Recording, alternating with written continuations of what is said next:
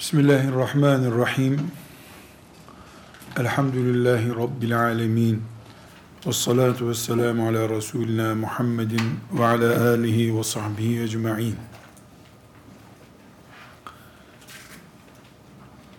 Dünya ve ahiret için kaynağımız Kur'an'dır diyoruz.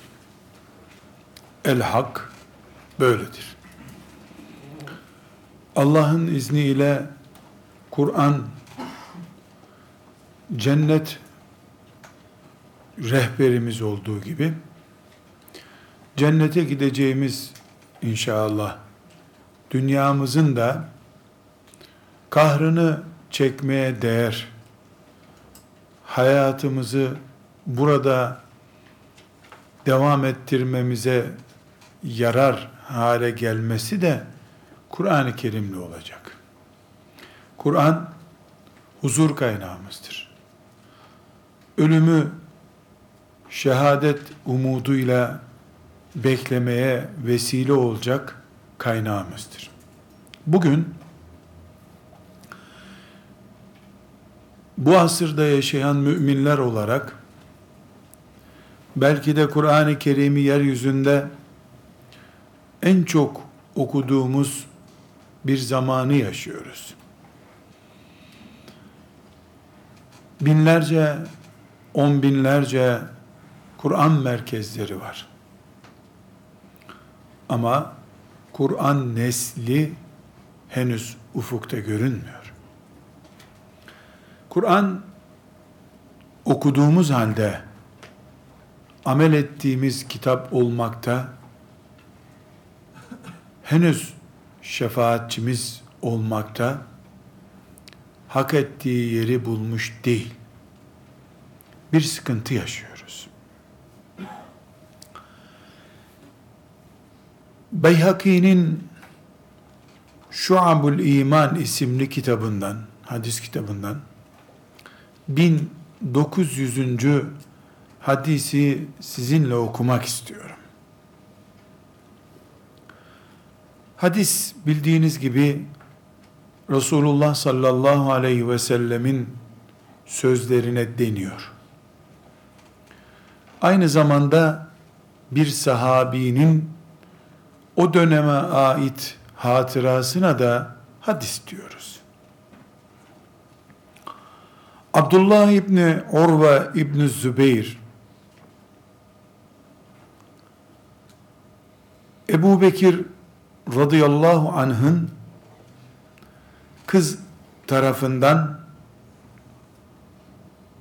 torununun oğludur. Torunudur diyelim.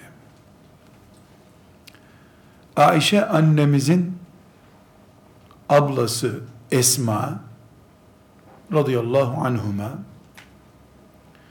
Zübeyir İbn Avvam radıyallahu anh'ın hanımıydı. Onun oğlu Urve Urve'nin oğlu Abdullah.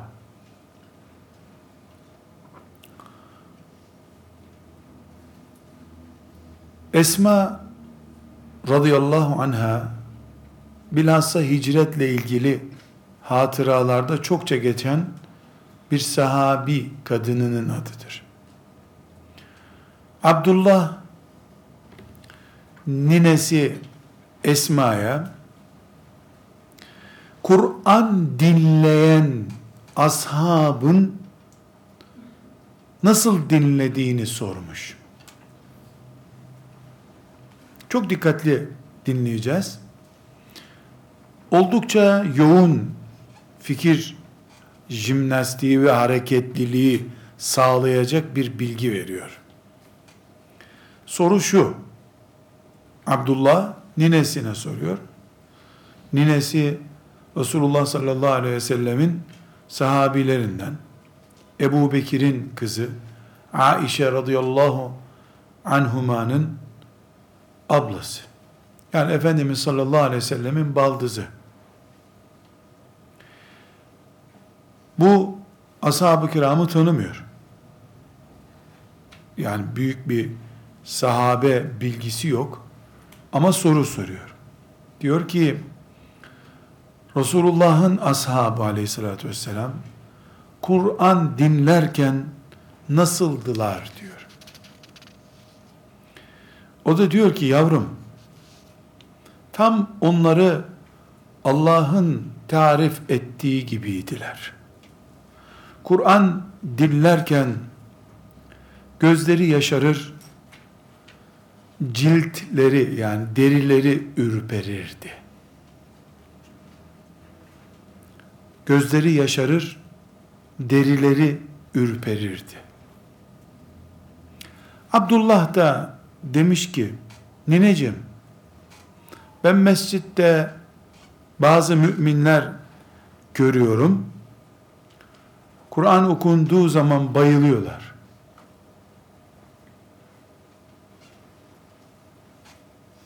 Esma validemiz radıyallahu anha Kur'an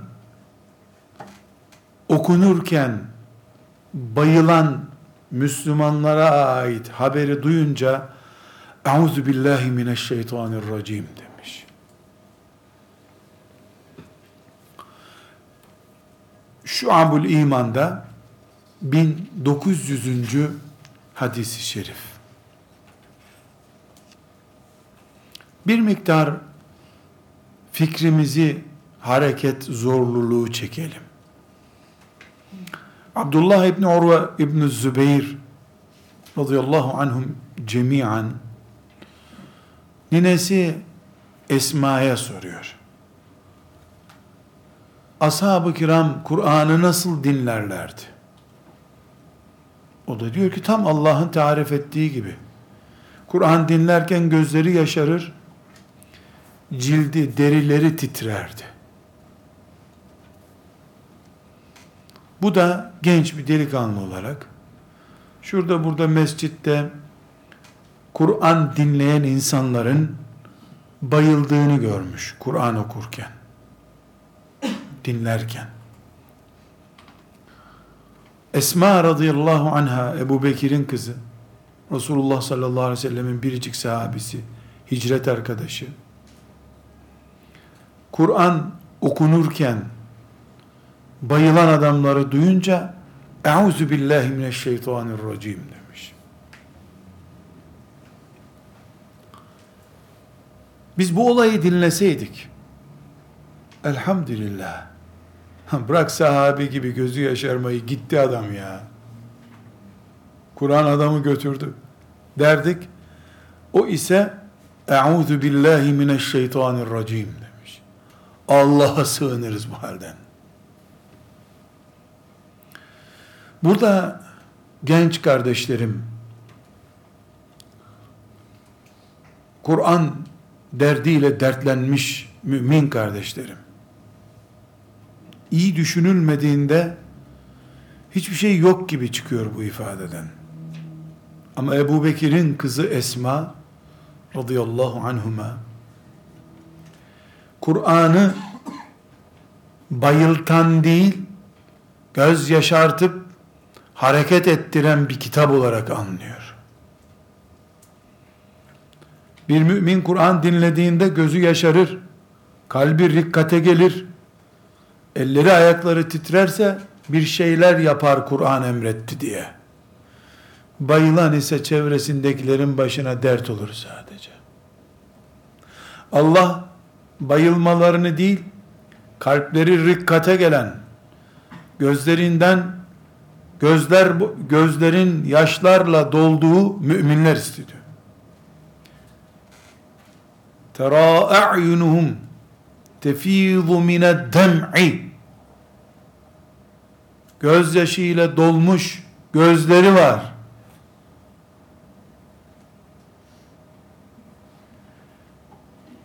Vecilet kulubuhum kalpleri ürperiyor. Bayılmak ise ayılmayı gerektirecek tehlikedir.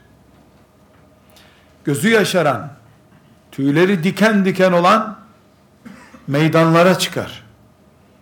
Teheccüde kalkar. Kütüphaneye koşar. Cemaate koşar. Bayılan ise abdesti de bozulduğu için lavaboya gitmek zorundadır.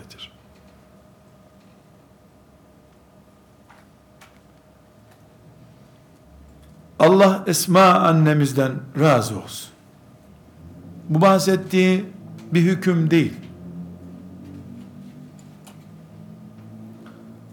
Dinin hükmü yani kesin olarak kim Kur'an okunurken bayıldıysa günahkardır. Böyle bir hüküm yok. Ama Esma gibi bir kadın Kur'an dinlemekten başka bir şey anlıyor. Hareket ettiren Kur'an istiyor. Duygulansın, tüyleri diken diken olsun ve Rabbine koşsun. Bugün biz teknolojinin geliştirdiği en güçlü seslendirme cihazlarıyla bülbül gibi sesi olan hafızlardan Kur'an dinlediğimiz bir zamanda yaşıyoruz. Ağlamanın bini bir para.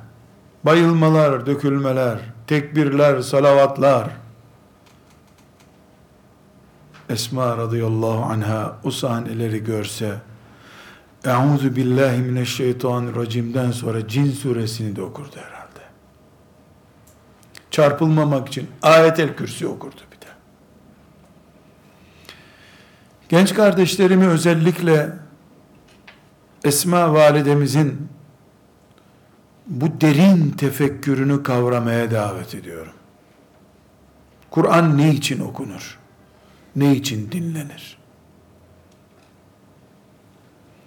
Bir müzik gibi maazallah duygularımızı deprestirsin diye değil. Duygularımızı depreştirmek ondan önce de imanımızı hareketlendirmek için. Dinlediğimiz bir aşr-ı şerif eğer Allah'a imanımızı bir adım daha ileri götürmüyorsa, günlük çalışmalarımızı yarım saat artırmıyorsa, ne dinledik ki biz? Euzu billahi mineşşeytanirracim o zaman. Esma radıyallahu anh'ın yaptığı gibi. Gerçi Esma radıyallahu anha bir de duysaydı ki bin euroya okumaya gidiyor o adamlar. Ne derdi çok merak ediyorum. Çok merak ediyorum. Bunun için kardeşlerim, ne oldu, aramıza ne girdi Kur'an'la, bunu merak etmeliyiz. Cinleri hareket ettiren, cinleri bile pes ettiren Kur'an, müminlerin çocukları olduğumuz halde, kulağına ezanlar okunmuş çocuklar olduğumuz halde, biz neden Kur'an'la hareketlenemiyoruz? Bu sorunun cevabını derin derin düşünmek zorundayız.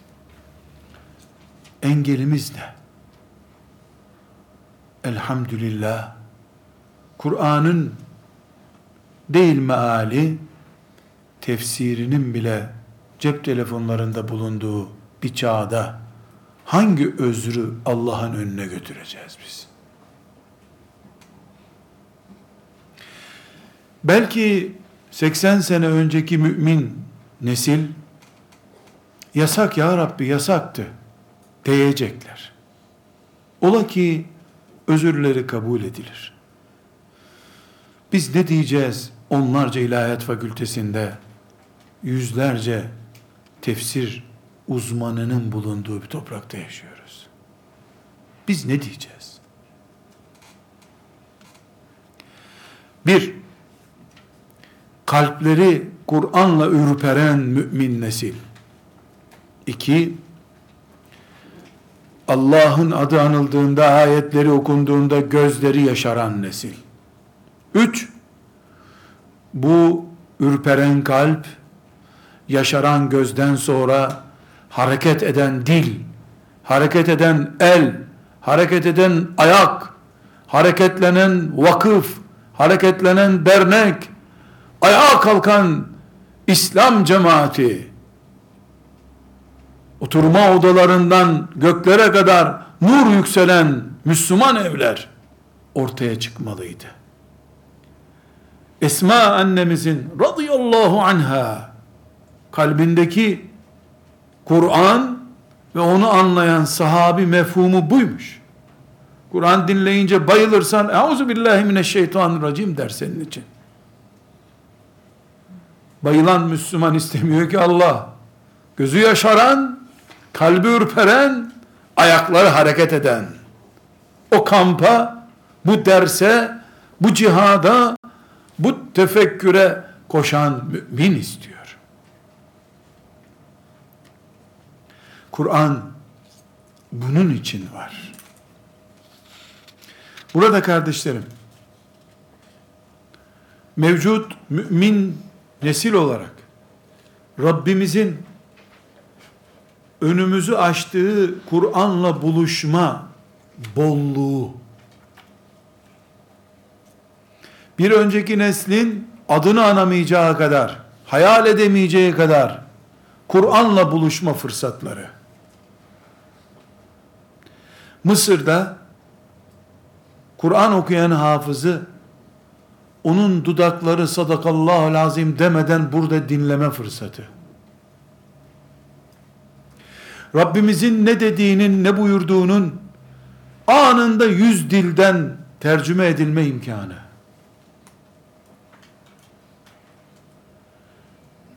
Bütün bunları Rabbimizin Kur'an nimeti olarak tefekkür etmemiz ve refleks olarak ortaya koymamız gereken amellerimizle karşılaştırmamız gerekiyor.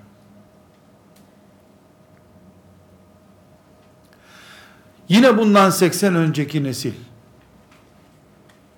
Fatiha suresi ve namaz kılacak kadar iki satırlık bir ilave ile Çanakkale'ye koştular.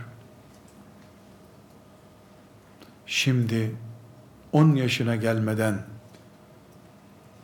Kur'an şerefiyle şereflenmiş, belki de Kur'an'ın büyük bölümünü ezberlemiş neslin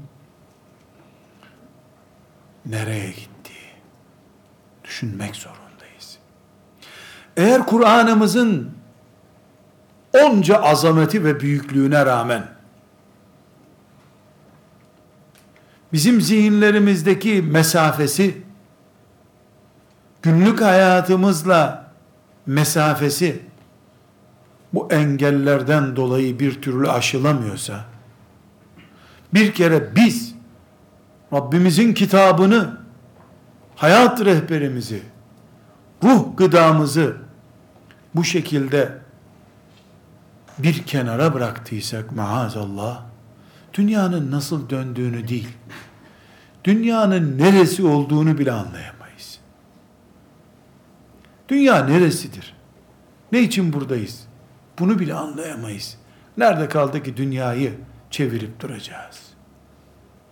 Dünyayı elleriyle çeviren nesil, Rüstem'in karşısına dikilip elindeki bastonu bir çoban öbür çobanla konuşuyor gibi tak tak diye sarayın çinilerine vuran adam Kur'an'ın gözünü yaşarttığı adamdı.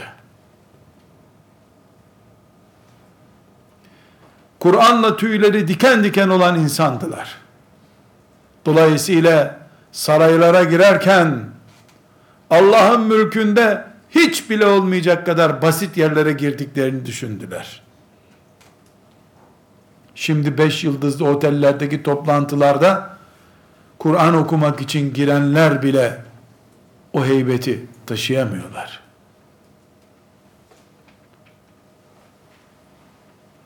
Burada nimet bolluğunun Allahu Teala'nın bu büyük Kur'an nimetini karşımıza bu şekilde kolayca koymasının getirdiği bir şımarıklıktan söz edebiliriz. Bu nimetin altında ezilmek korkusu taşımalıyız. Kur'an ile aramızda ne engel var? Elhamdülillah. iman engeli yok. Elhamdülillah. Elhamdülillah. Bütün ağaçlar, bütün yapraklar secdeye kapansa insanla beraber de elhamdülillah dese azdır Allah için.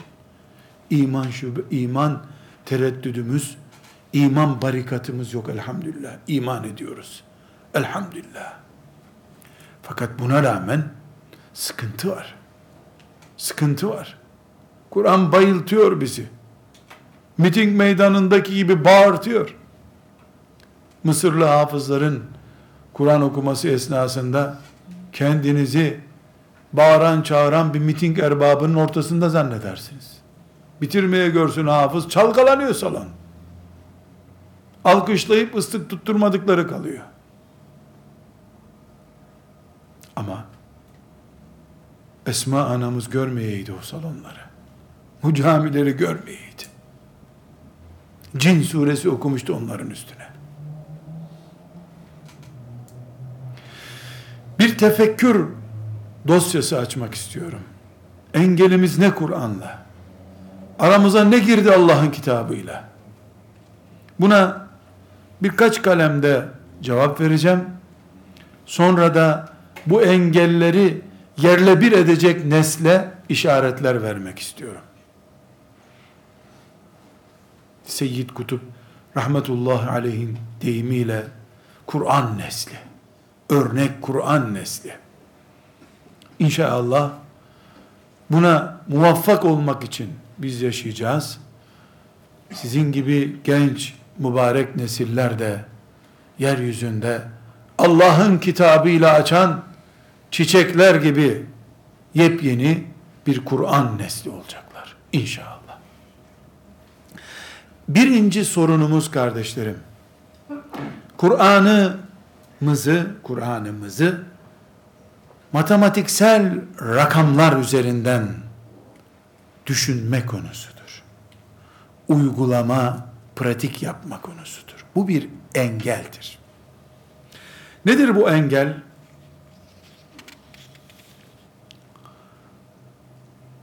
Kaç cüz okudun? Kaç hatim indirdin? Engelidir. Esasen ne kadar Kur'an? O kadar müminlik, Müslümanlık. Ama bu bir kuru yarışa döndüğü zaman Ramazan'da şu kadar hatim okudum. Şu kadar sayfa okuduğuma döndüğü zaman o Esma annemizin bahsettiği göz yaşartan, deriyi hareketlendiren, kalpleri ürperten Kur'an ortada olmuyor o zaman. Kaç sayfa okudun değil, hangi ayeti hazmettin diye yol almak lazım. Çok iyi bildiğiniz bir vakayı zikredeceğim. Şuabul İman'da yine 1804. hadisi şerifte İmam Malik rahmetullahi aleyh Abdullah İbni Ömer'den çünkü İmam Malik biliyorsun Abdullah İbni Ömer'in talebesi, Nafi'in talebesidir. Yani ilimde Abdullah İbni Ömer'in torunu gibidir. Abdullah İbni Ömer'in babası Ömer radıyallahu anh'ın Bakara suresini 8 yılda inceleyip öğrendiğini söylemiş. Bunu 12 yıl diye de rivayet ederler. 8 yıllık rivayet daha insaflı geldi bana da bunu buraya alayım dedim. 290 civarında hadi 300 ayet diyelim uzun ayetlerle 300 ayettir. 7000 civarında ayeti olduğunu düşünürsek Kur'an-ı Kerim'in bu 300 ayet Kur'an-ı Kerim'in ne kadarı yapıyor? Ömer gibi bir mümin o ayetlerin çoğu onun yanı başında indi zaten. Niye indi, nerede indi biliyor.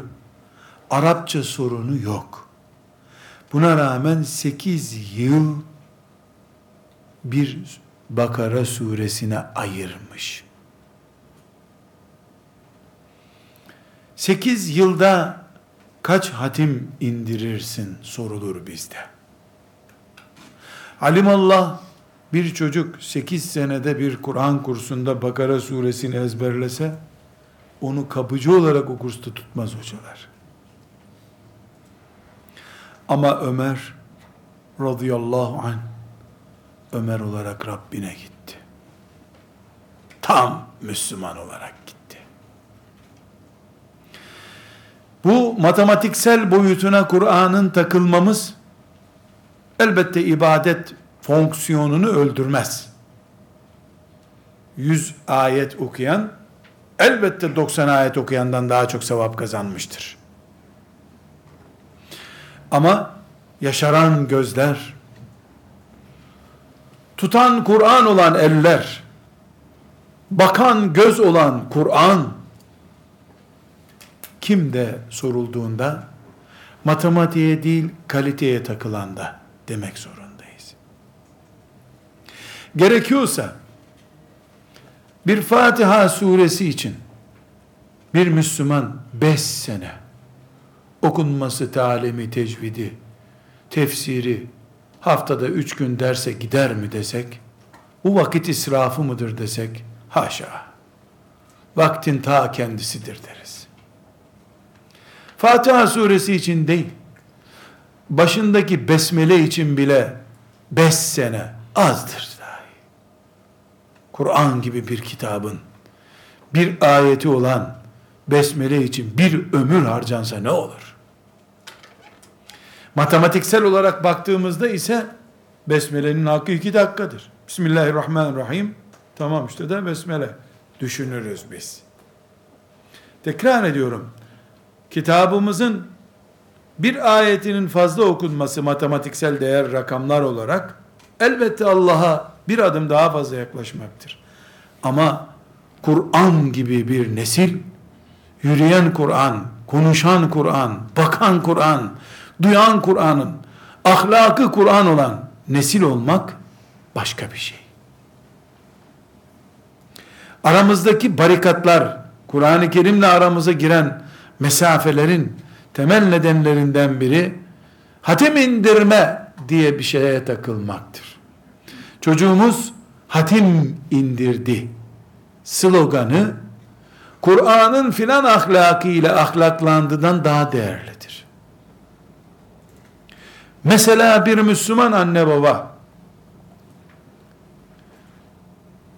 camiye gönderdiği çocuğunun bugün hatim indirdim anne dediğinde baklavalar yapıyor, komşularını çağırıyor, bizim çocuk hatim indirdi diyor.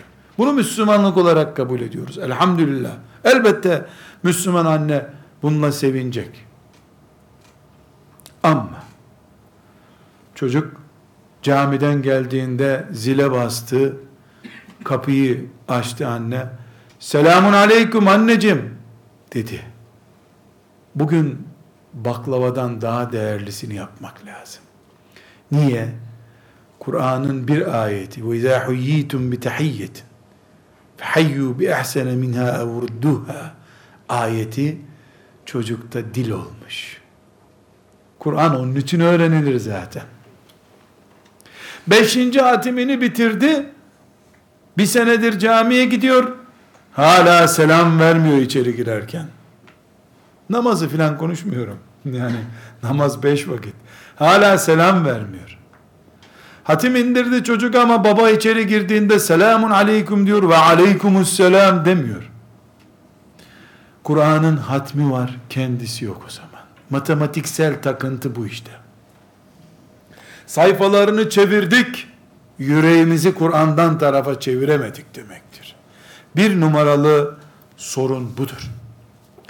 İki numaralı sorun da kardeşlerim, Kur'an'ın dilinden başta Arap toplumu olmak üzere Müslümanların uzaklaştırılmış olmalarıdır.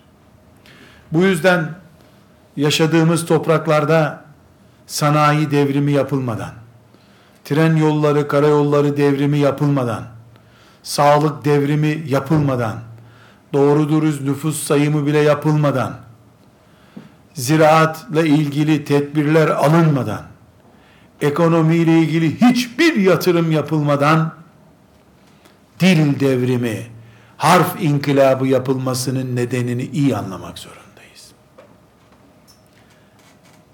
10 tane traktör yoktu bu ülkede harf inkılabı yapıldığında.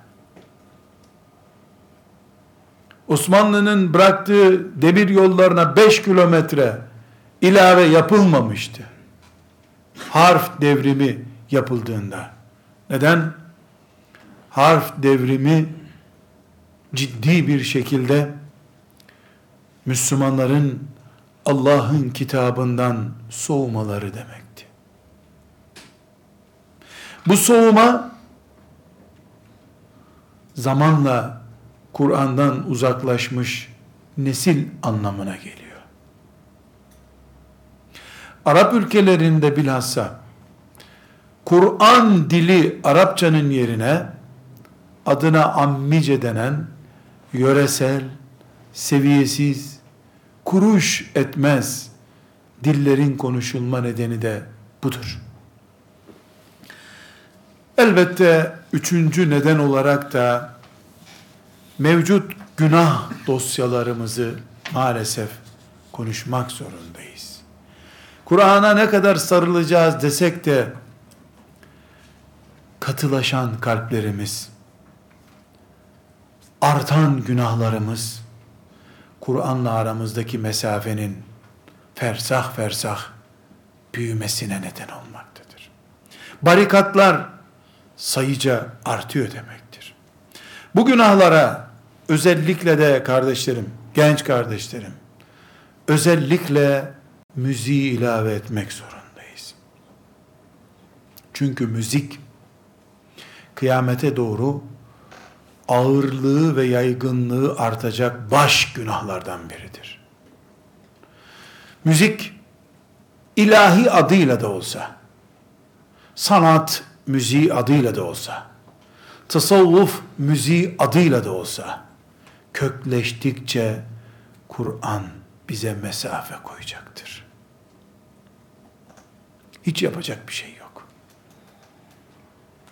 Ne kadar caizdir, ne kadar haramdır, bu belki bir fıkıh araştırması meselesidir. Ama müziğin Kur'an'la aramızdaki mesafeyi büyüttüğü hayat gerçeğidir.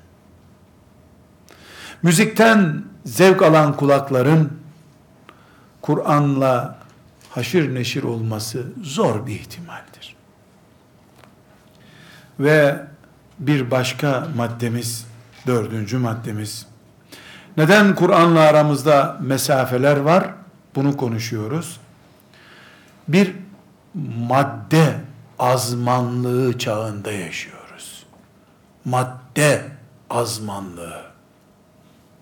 Neredeyse madeni çocuklar doğuracak anneler. Her şey maddeye dönüştü. Para iman gibi bir değer oldu. Beton yığınları hayatın vazgeçilmezi oldu.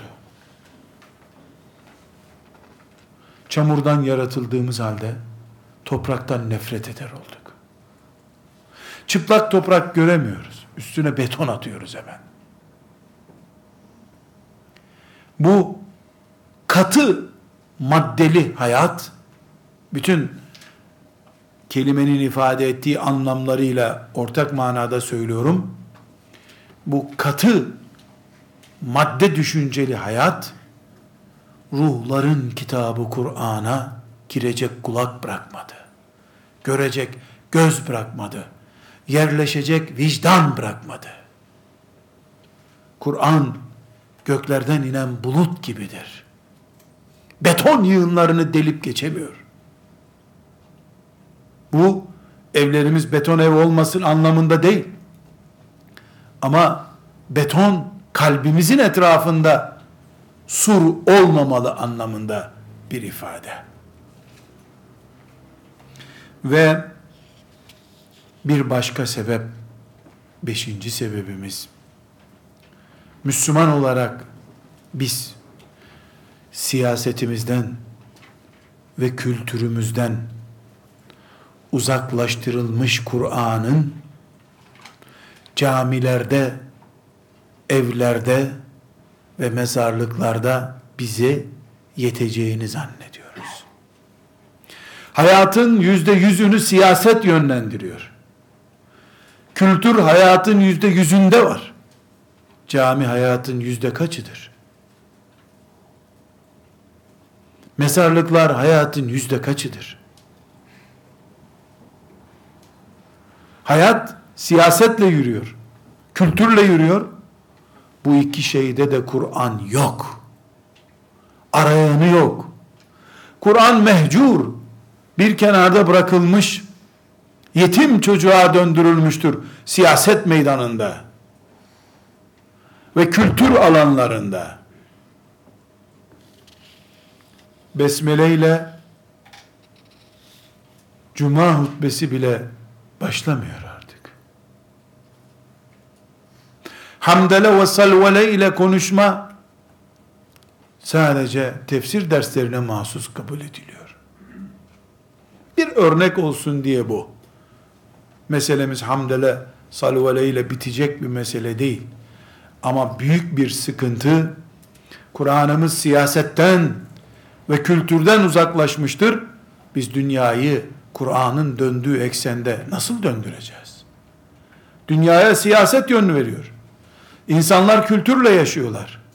Bu iki şey Kur'an'ın rengini aldığı zaman bizim dünyanın eksenini de Kur'an'a göre, şeriatımıza göre döndürmemiz biiznillah mümkün olacaktır.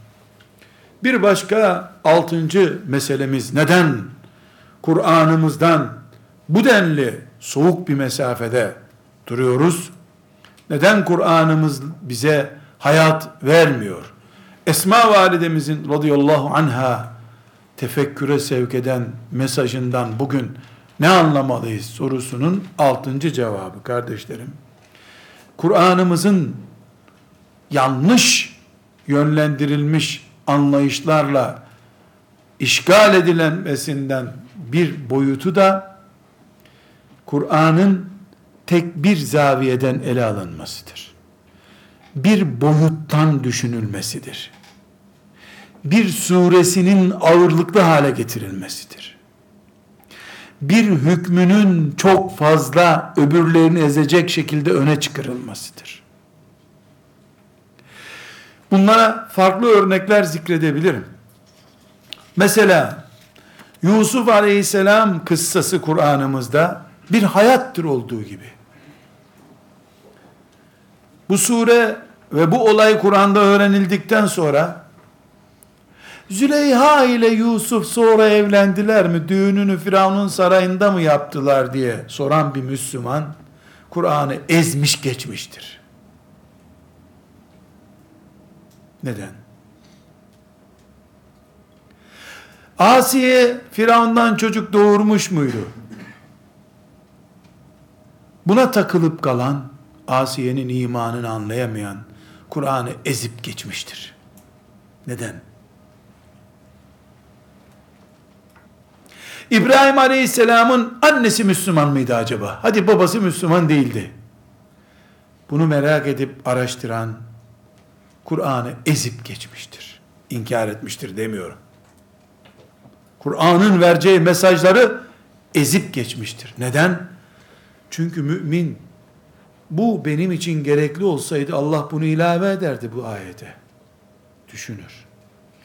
İbrahim Aleyhisselam olayından ümmeti Muhammed'e gerekli olanını Allah vermiştir. Gerisi ayrıntıdır, detaydır. Yusuf Aleyhisselam olayından Allah gerekli olanı vermiştir. Mümin bunun daha gereklileri vardı mı diyecek Allah'a. Bir noktadan Kur'an'a takılmak, fark etmeden Kur'an'dan uzaklaşmaktır. Çünkü Kur'an bütün gıda türlerini ihtiva eden bir market gibiyken, marketten sadece salça alıp çıkarsın sen o zaman. senin gıdan için gerekli olan onlarca ek gıdayı orada bırakar çıkarsın. Kur'an'ın sadece cihadı anlattığını zannederek, Fatiha'dan Nas'a kadar her ayeti cihat yorumuyla yorumlayan, ezer geçer Kur'an'ı fark etmeden. Aynı şeyi Kur'an'ı sadece ahlak kitabı zanneden de ezmiş geçmiş olur Kur'an'ı. Kur'an'ı sadece zikir kitabı zanneden, Allah'ı zikretmekten ibaret zanneden, her şey zikirdir diye yorumlayan da Kur'an'ı ezmiş geçmiş olur.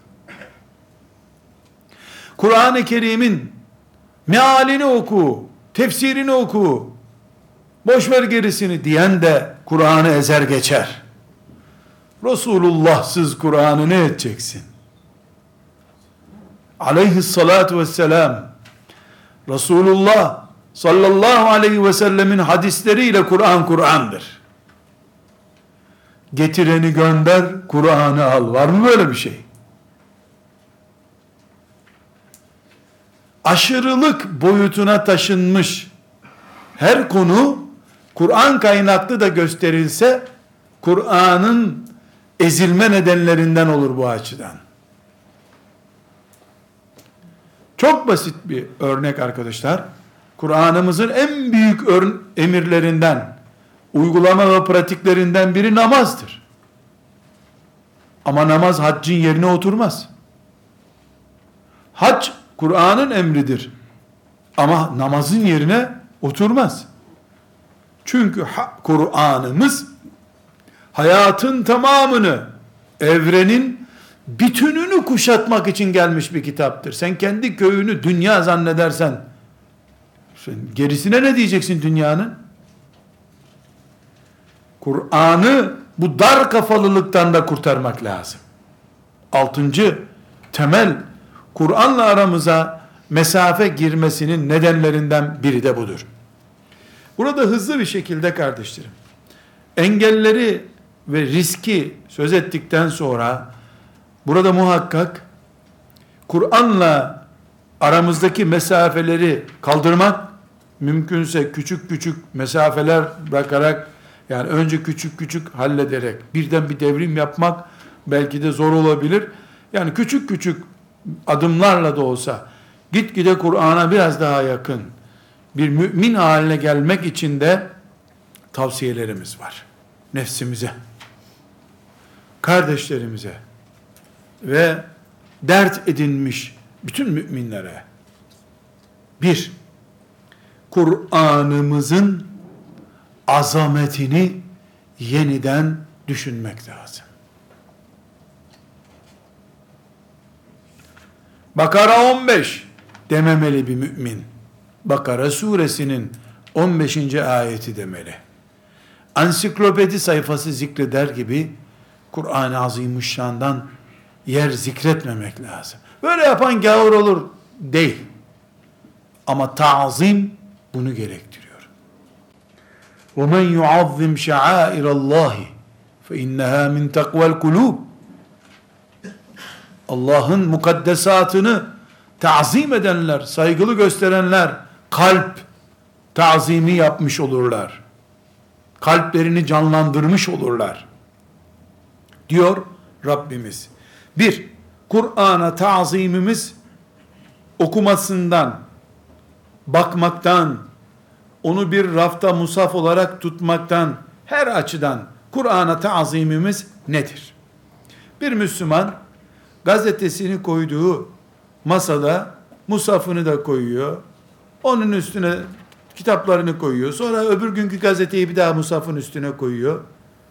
Bunlar tazimi engelleyen şeyler.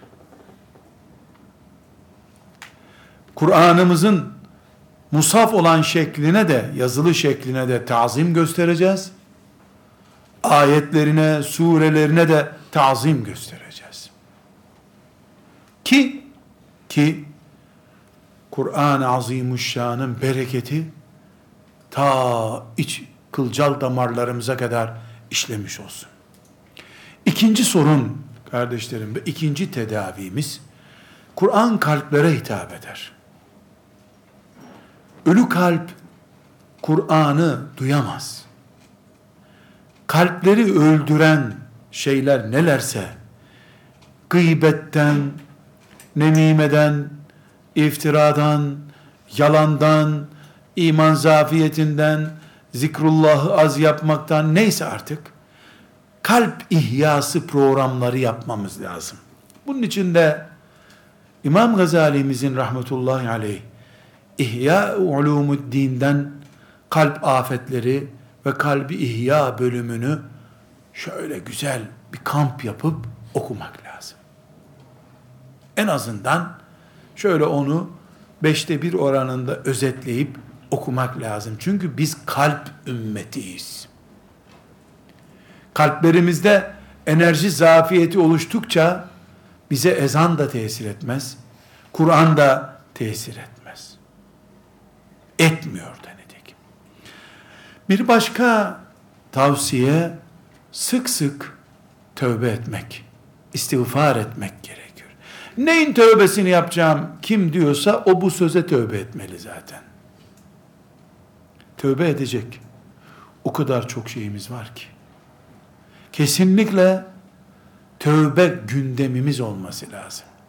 Tövbe için, istiğfar için akşam ve sabah Seyyidül istiğfarı okumayı bu açıdan özellikle tavsiye edebiliriz. اللهم أنت ربي لا إله إلا أنت خلقتني وأنا عبدك وأنا على عهدك ووعدك ما استطعت. أعوذ بك من شر ما صنعت.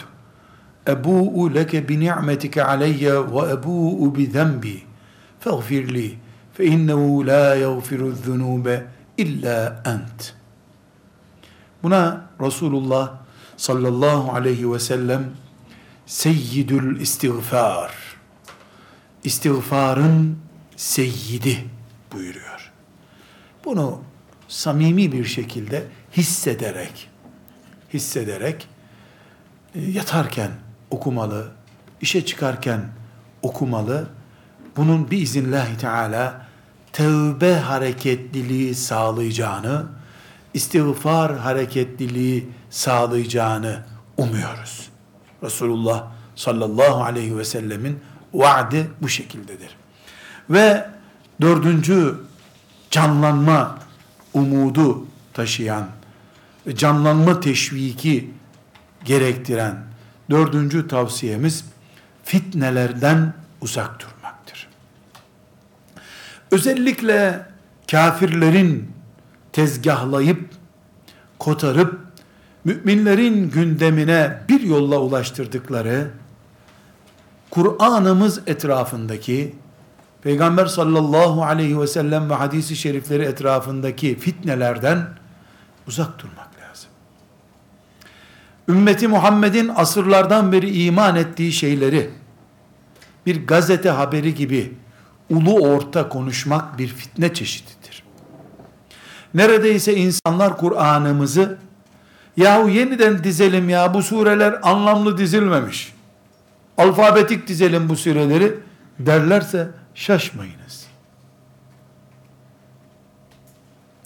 Ümmetimizin 1400 senedir gittiği güzergahta gitmek zorundayız. Kur'an'ımızla ilgili herhangi bir dedikodu, herhangi bir ulu orta konuşulmuş söz fitnedir. Bu fitne de Allah'ın kitabına karşı cüret edilmiş bir fitnedir. Bundan uzak duracağız. Sahibinden uzak duracağız. Ben şahsi kanaatim olarak söylüyorum. Dini bir hüküm olarak söylemiyorum. Senelerce namaz kılmış, oruç tutmuş, Kur'an okumuş, Ramazan'da hatim dinlemiş birisi. Çıkıp da bana, hocam inanmıyorum ama edepsizin biri çıktı. Diyor ki Kur'an-ı Kerim'deki miras ayetlerinde matematiksel hata var diyor. Kafirdir değil mi? Deyince bile onun iman açısından soruyu, soruyu soranın o kafirdir değil mi diye soranın iman açısından fitneye düştüğü kanaatindeyim. Bunu bir dini hüküm olarak söylemiyorum. Ne olarak söylüyorum? Bunu mümin sormak için bile ağzını alamaz.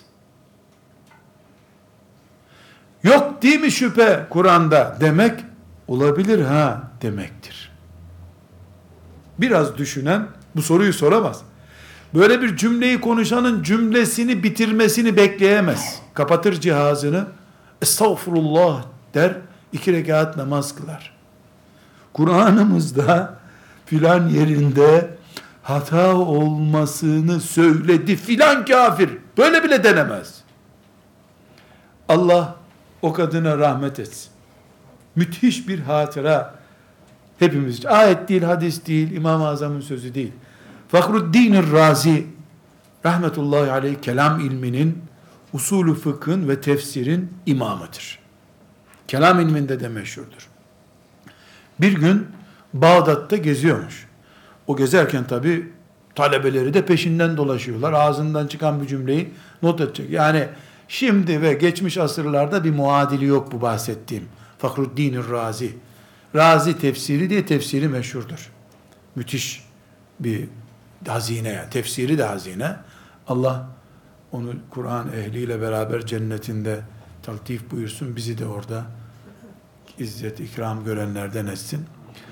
Kadının biri de kalabalık görmüş çarşıda. O Fakruddin Razi'nin yanında dolaşanlardan birine demiş yavrum halife mi çıktı çarşıya nedir bu kalabalık demiş. Yaşlı kadın. Yok teyze demiş halife değil Fahruddin Razi çıktı. E kimdir bu yeni halifemiz midir demiş. Yahu sen bilmiyor musun Fahruddin Razi? Bilmiyorum demiş. Çok büyük alimdir bu demiş. Ne alimidir bu demiş. Demiş teyze öyle büyük bir kelam alimi ki bu. Şimdi burada sorsan Allah'ın varlığı ile ilgili bin tane belge getirir sana demiş. Öyle büyük bir kelam alemidir. Kadın dudağını bükmüş. Onun bin şüphesi olmasa bin belge aramazdı demiş. Yoluna devam etmiş. Talebeleri becerip bunu Fahruddin Razi'ye iletmişler. Derler ki, vefat edeceği zaman hastalandı, işte öleceğini anlayınca talebelerini çağırmış, yavrum demiş. Şahit olun o ihtiyar kadın gibi ölüyorum demiş. Şimdi bu ayet değil, hadis değil. Ama müminler olarak Kur'an'ımızda bir konu konuşulacak da o konu öyle midir böyle midir diye biri çıkacak. Benim gözüme baka baka konuşma yapacak. Ben onu dinleyeceğim. Yuh be ne dedin diye güya protesto edeceğim. Sonra da Rabbimin huzuruna Kur'an'a yüzde yüz iman etmiş biri olarak çıkacağım. Çok zor bir şey bu. Çok zor. Onun için Kur'an'ımızın etrafındaki en küçük fitneden doğu ile batı arası kadar mesafe uzak durmalıyız. Ve küçük bir ağabey tavsiyesi. Kimse şeytana karşı kalbini garantide hissetmesin. Bu kafir ne anlatıyor be? Dediğin şeyin savunucusu olursun bir sene sonra fark edemezsin. Mikrop bulaşmaz bir yürek yoktur. Uzak dur, Allah'a havale et. Ve bir başka tavsiye edilecek beşinci sebebimiz, yeniden nesil olarak Resulullah sallallahu aleyhi ve sellem Efendimizin, Kur'an'ın faziletleri, Kur'an'ın azameti, Kur'an'ın sevabı ile ilgili hadislerini yeniden ele alalım. Filan sureyi okuyana şu vaat vardır diyor. Mesela sahih hadisi şerifte Bakara ve Ali İmran surelerini okumayı tavsiye ediyor Efendimiz sallallahu aleyhi ve sellem. Her evde yılda bir defa okunsun diyor. Bu tür hadisi şerifleri yeniden canlandıralım ki Kur'an'la mesafemiz biraz daha yakın olsun. Ve bir başka tavsiyemiz Kur'an-ı Azimuşşan'ı okurken huşu dediğimiz Yani Allah'ın sözünü dinleme zevki. O vecilet kulubuhum kalbin ürperdiği şey. O tüyleri diken diken yapan hassasiyet. Buna huşu diyoruz. Namazda da huşu'dur aranan şey. Kur'an okurken de huşu'dur aranan şey. Nasıl oruçta gıybet etmemek, dedikodu yapmamak, sigara dumanından uzak durmaktır. Orucun gereği. Kur'an ve namazın gereği de huşu'dur. Peki bu huşu nasıl sağlanacak? Ne ile bozuluyorsa onu kaldırarak. Kur'an okuduğun yerde bilgisayar varsa o bozuyordur huşuğunu. Gürültülü bir ortamda oturuyorsan o bozuyordur. Para sayarak Kur'an okuyorsan o bozuyordur. Herkesin anti huşu kendine mahsustur.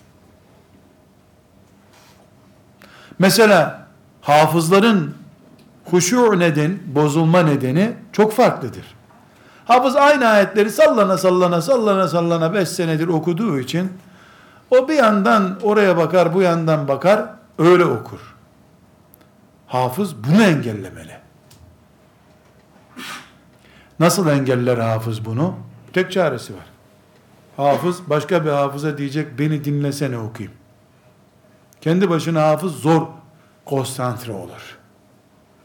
Tabii takvası olanlar ayrı. Belki biz kendi kendi düzeyimize bakarak bunu söylüyoruzdur belki ama hafız mesela ne yapacak? Ee, Ramazan-ı Şerif'te hatimle teravih kıldıracak. Mesela iki tane yarım hafıza ya da sadece yüzünden takip edebilenleri beni dinleyin diyecek size her gün bir cüz okuyayım. O da kendini o şekilde tasih edecek. Herkes kendi tedavi yöntemini bulacak. Aradığımız şey huşudur. Huşuğu nasıl kaybettiysen öyle bulacaksın. Herkesin nasıl kaybettiği kendine yönelik bir sebeptir. Ve yeniden Kur'an'la barışmanın en kestirme yolu hemen ayda bir kere de olsa teheccüde kalkıp teheccüden sonra okuyabildiğin kadar Kur'an okumaktır. Bir satır olur. Bir sayfa olur. Üç sayfa olur. Sabah namazını camide kıl, kaç sayfa kursan oku. E bir satır biliyorum ben. O bir satırı 200 kere okudum. Ok. Allah kabul etsin. Ayşe anamız bir yatsı namazın vaktinden ta sabah namazı vaktine kadar Duha suresinden yu'tike rabbuke feterda ve lesevfe yu'tike rabbuke feterda bu ayeti okumuş sabaha kadar. Niye tahmin ediyorsunuz tabi. Ayet ne demek? Sana Rabbin tamam ya Rabbi deyinceye kadar verecek ey peygamber diyor. Ayşe'yi de ister sonunda diye şefaat umudu bu ayette gördüğü için sabaha kadar herhalde 3-4 bin defa okumuştur bu ayet. Biz başka sahabi duymuş onun evde pencereden bunu okuduğunu. Kim bilir her gece böyle okuyordu. O gece duymuşlar sadece. Bu da var. İhlas suresini 500 defa okuyabilirsin.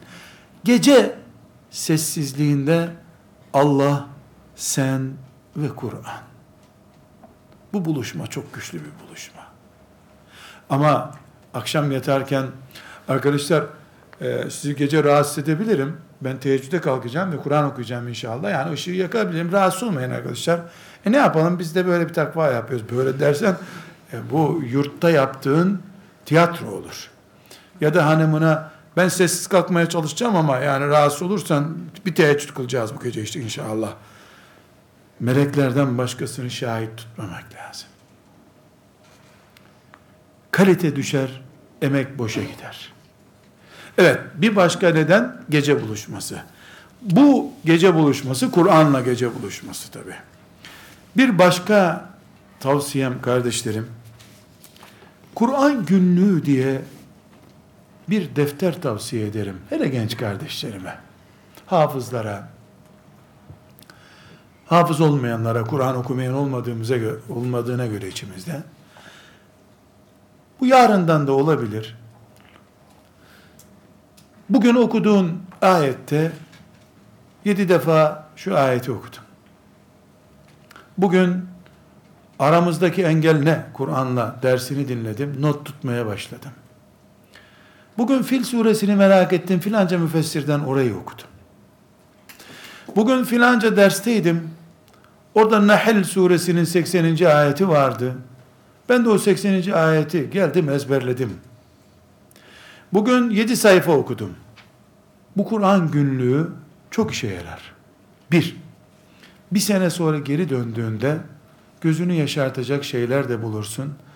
Allah'ın kitabına karşı azmış bu vefa yahu deyip hızla katarsın. Senden sonra da çocukların, torunların o defter üzerinden seni iyi hatırlarlar. Kur'an günlüğü diye bir şeyler tutalım. Edebiyat yapmayalım ama. Çünkü o melekleri bizimle beraber başkaları da okurlar. Rabbim engelsiz bir şekilde Kur'an'la buluştuğumuz hayatımızı yakın etsin. Bunun için gayreti cihat bilmeyi ve bu cihada koşmayı hepimize kolay etsin. Ve sallallahu ve sellem ala seyyidina Muhammed ve ala alihi ve sahbihi ecma'in velhamdülillahi rabbil alemin.